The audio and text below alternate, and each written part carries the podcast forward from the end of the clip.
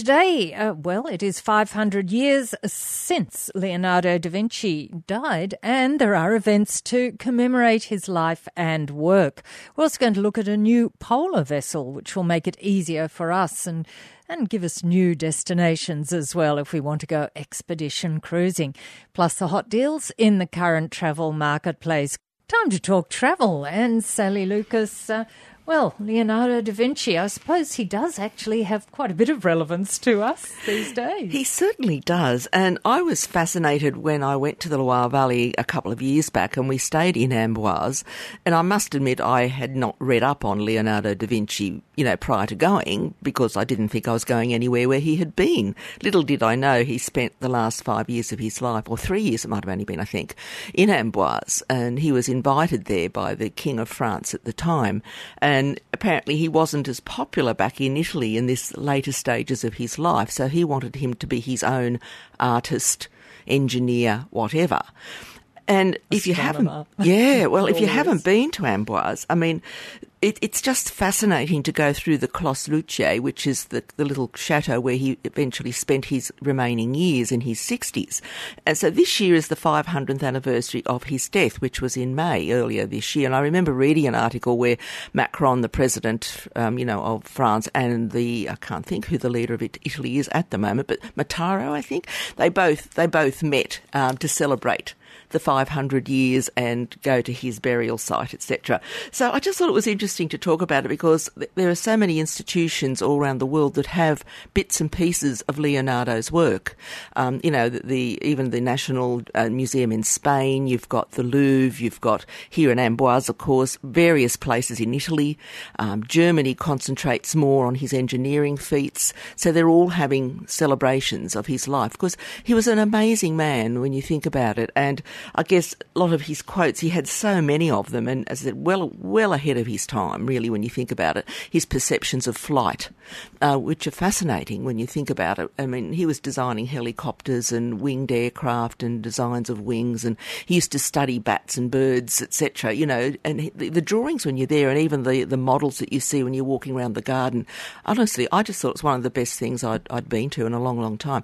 There's a replica of his painting of the Last Supper and of course the Mona Lisa too. They're not the originals, but you know, the Last Supper, the detail, and you've got to look. He's got little hidden things in it which you don't know until you are given a guide, and you just see these tiny things that you're not aware of. And that is the same in a lot of artists' paintings. They'll often have themselves in it, or a mirrored image, or you know, it's fascinating when you start really looking in depth at portraiture, particularly. Uh, it's really, really interesting. So I just thought that this year, if you're going across to Europe this year, or even into early next year, a lot of these exhibitions are continuing continuing on. Just look it up, you know, the, the 500th anniversary of his death, and you'll find a whole heap of areas where you can visit. But Amboise is particularly lovely because, as I said, it was where he spent those last few years of his life being well looked after. And the king called him his padre or father. He felt very close to him and was very sad when he died. Um, but yeah, it's just interesting. The one thing he did say, though, about flight the human bird shall take his first flight, filling the world with amazement, all writings with his fame, and bringing eternal glory to those whose nest whence he sprang. And he said, I believe man will fly, and I base this assumption on the fact that God has blessed us with minds that are capable of imagining it. Anything that can be dreamt of will eventually be built. Anyone who says otherwise is a fool. Oh, so there mm, you what go. What a great attitude to but go yeah, through life and you, you, start looking up his quotes. It's fascinating. When you have once tasted flight, you will forever walk the earth with your eyes turned skyward. For there you have been, and there you will always long to return. Mm. You know, he, he's just was an amazing man, as I said, not just in his art, in his he even studied music, sculpting, his engineering, his science. So if you get the opportunity to do anything to do with Leonardo, this would be a great year to do it. On 2NURFM, we're talking travel.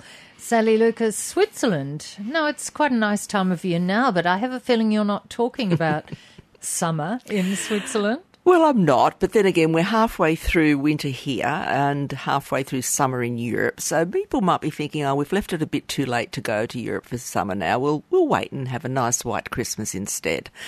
And we're having enough cold weather here at the moment to get us a little bit used to that sort of weather.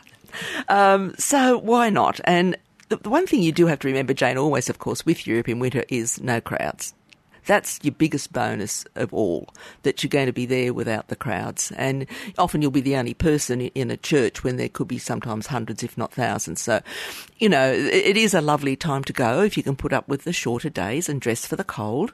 Um, everything's heated inside, like they really well and truly heat inside. So you've got a layer and just make sure you've got the nice warm boots, coat, gloves, hat, whatever for your outer layer.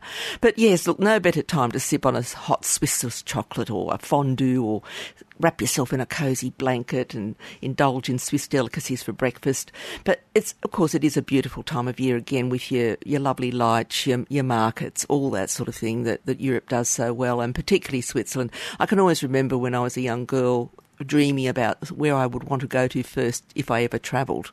And of course I have. But it was Switzerland. It was really funny. You know, the chocolate box pictures you used to see of Switzerland just drew you there because it was always was perceived to be so beautiful, and it is. It's exactly what it is. It is. It's a stunning place. So you do get that lovely festive season happening there, and again your lovely markets, as we said, cobblestone streets, etc. And you've got wonderful, of course, summits like the iconic Matterhorn, of course, Mount Jungfrau, of the Bernese Alps, and of course you've got the beautiful lakes, Lake Lucerne, and, and even if you wanted to tip over the border into Italy, you've got the wonderful Italian lakes there too, of course, Lake Garda Como, you've got Lake Maggiore, you know, and you can do these lovely little ski or sledding trips. You can, well, obviously you don't have to ski, but if you want to, you can ski, but if not, you can still enjoy the snow, enjoy the mulled wine, enjoy the après ski, and do lots of lovely things. But again, I said, less crowds. It's a top destination year round Switzerland. It really is. And it's just so beautiful. So, you know, just think of doing it out of the season when I think you'll find it a lot more enjoyable. Mm. One new thing I just wanted to mention, Jane, today, we have been talking about in the past how um, there is a new vessel that's going down to the Antarctic, etc., which is the Greg Mortimer, of course, which was named after that wonderful climber. And it was designed specifically with this, what they call this V bow or bow, um, so that it breaks through the ice. But not only does that, because it's angled down, your vision is uninterrupted when you're viewing from your viewing deck, so you've got nothing to impede your vision, which is another thing. But now National Geographic have got a vessel as well that's just about to come out called Endurance, named after Shackleton's ship, and it's going to be mainly doing the reaches, or it's doing the Antarctic as well, but it's also going the furthest north in latitude, etc., into the Arctic, because it's one of these ice vessel ships that's been graded a special classification that lets it get through a much firmer ice and pack ice to get you to these regions. And actually, just looking at the, the layout of it, Jane, it looks state of the art, like the old days of expedition ships being pretty basic, I think are, are sort of almost long gone. I mean, this has got um, 270 degree views in its dining area. Um, it's got a gym, they do yoga, they've got outdoor little plunge, heated plunge pools on your back decks. Mm. They've got, you know, all sorts of things there. And again, they're still only taking a very few passengers, which is what makes it so popular because you've got that wonderful, you know, that you're all on and off at the same time. There's no queuing to get on and off your vessel. So, as I said, you've got the yoga studio, the gym, so much more. And these will be starting in April 2020. They've got four inaugural Arctic itineraries and lots of other interesting um, itineraries that they're doing, not just into the Arctic. 53 spacious balcony suites they've got in it. So it's a wonderful looking vessel, very state of the art, as I said, very modern. And yeah, again, again, they're going to be all equipped with the Zodiacs, kayaks, even cross country skis of those that want to do a bit of cross country skiing. They've got an undersea video that takes photographs of what's happening beneath the surface as well. So it's amazing how we're going with all this now, the, the advancement in, um, in vessels that'll let us get into these wonderful areas that we've not been able to reach before. So qu- quite fantastic and quite something to look forward to. We're talking travel. Sally Lucas, it's time to see what's out there in the hot deals department of the current travel marketplace. What have you got for us? Okay, well, we'll just stick with what we've just been talking about with this new vessel. They do have um, offers available with a $1,000 per person saving, um, with free bar tab and gratuities included until sold out on a range of their journeys. So it's just a matter of getting in early, and you may get one of those lovely extras, mm. which doesn't go astray. Um, also, there's some really other interesting itineraries up in that top part of the world. Uh, discover Iceland, uh, Iceland Aurora Explorer. Now, this is um, a, a, small group tour, 15 days from Reykjavik back to Reykjavik. It's 28 December this year or 19 January, 15 February next year. Lovely cruise that's doing all around Iceland, and there's a saving of up to $500 per person until sold out. There's also a fantastic Scottish and Nordic adventure. These are with Ben Tours, by the way, and uh, these are really epic. Some of these are starting in uh, Edinburgh and journeying all the way over to magical Iceland before you go on to Norway with a northbound Hurtigruten Gruten cruise, then exploring Finnish Lapland and eventually finishing up in Helsinki. So that's a remarkable journey, 22 days. There's savings of up to 300 per person on that. And um, that is what they call an independent itinerary. And, and there's regular departures on that one. The other one is an uh, Hidden Powers and Northern Lights. So this is just where you walk along um, or go to see the, the rift near that name of that volcano that's about 20 letters long that I can never pronounce that erupts, but everyone will know what I'm talking about. You can hunt for the northern lights and also visit the world renowned Blue Lagoon. This is a little coach tour, Reykjavik back to Reykjavik. It departs between October and April next year and it starts from under $1,600 just to do that little round trip. They've also got other lovely tours that they call, I love the, the, sound of this one, The Land of Elves, Sagas and Volcanoes. And it's again a Reykjavik back to Reykjavik. It's a nine day expedition cruise and that starts from under $6,000 per person to give you an idea. The other nice one they have got is the Inside Passage, Bears and Aleutian Islands. So that's a really different one as well, sailing from Vancouver to Nome on the Roald Amundsen, which is one of the first new hybrid vessels that we've talked about before. It's an 18 day, 17 night in August 2020. So we're looking a long way ahead, so you can save, get onto it. And there are savings to be had on quite a few cabins, anywhere from 5000 to nearly just under $7,000 saving if you get in early enough on that. So there's some great savings to be had. Now, travelling to the absolute almost other end of the, con- I mean, the continent, the, the world, world. sort I say, um, Africa or South Africa. This is an Explore South Africa, Victoria Falls, Kruger, Sabi Sands Private Game Reserves, Cape Town, etc. It's 12 days, including fi- Flights Ex Australia, fully escorted group, 10th of February 2020.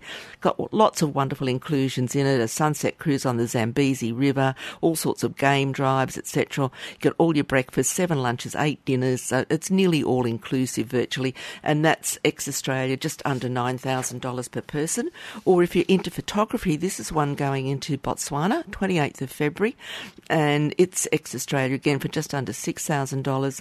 And you're on special uh, photo boats that are shallow hull that let you take photos, stand up 360 degree rotational seats so you can actually, you know, if you're really into photography, this is really for photographers. It's just a quick six night package, but of course you could extend and spend spend longer time in, obviously, to the African continent. You wouldn't go all that, well, I wouldn't go all that way for, for six nights, but that starts from under $6,000. And there's a ladies only one. So the 18th of July next year, it's a 16 day, including flights from Australia. And that's a lovely itinerary, this one as well, because you're obviously you're going into, um, flying into Johannesburg, you go to Kruger National Park, and you're going into all lots of lovely national parks all through Lesotho, all down the bottom through the garden route, Oudtshoorn, finishing up in Cape Town, 14 breakfasts, and there's a few dinners included in that as well. Book early, spaces are limited and you can extend on that to go to a private game lodge or to go up uh, post tour to Victoria Falls if you want. Um, that starts from under $5,000, so that's not bad either. And lastly but not leastly, the game parks of Africa. This is taking in Kenya and Tanzania, which of course we all know is just such a wonderful area to visit. The, the prolific wildlife up there in the Serengeti and Ngorongoro crater is just wonderful. And you get to go to the, um, the giraffe centre the national, the Daphne Sheldrick Wildlife Trust and Elephant Orphanage, where I still uh, sponsor two uh, orphan elephants, which I sp- sponsored when we went over there. And I'm still doing that.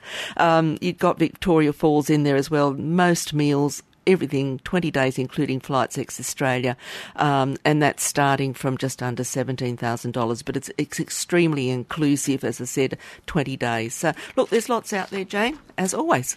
And it's lovely that you can bring us a selection of those. Thank you, Sally Lucas. Thanks, Jane. And we'll talk travel again next Friday on 2NURFM. Thanks for listening to this podcast from 2NURFM at the University of Newcastle. Topics range from gardening to health, well-being, pet care, finance, business and travel. You'll find them all at 2NURFM.com.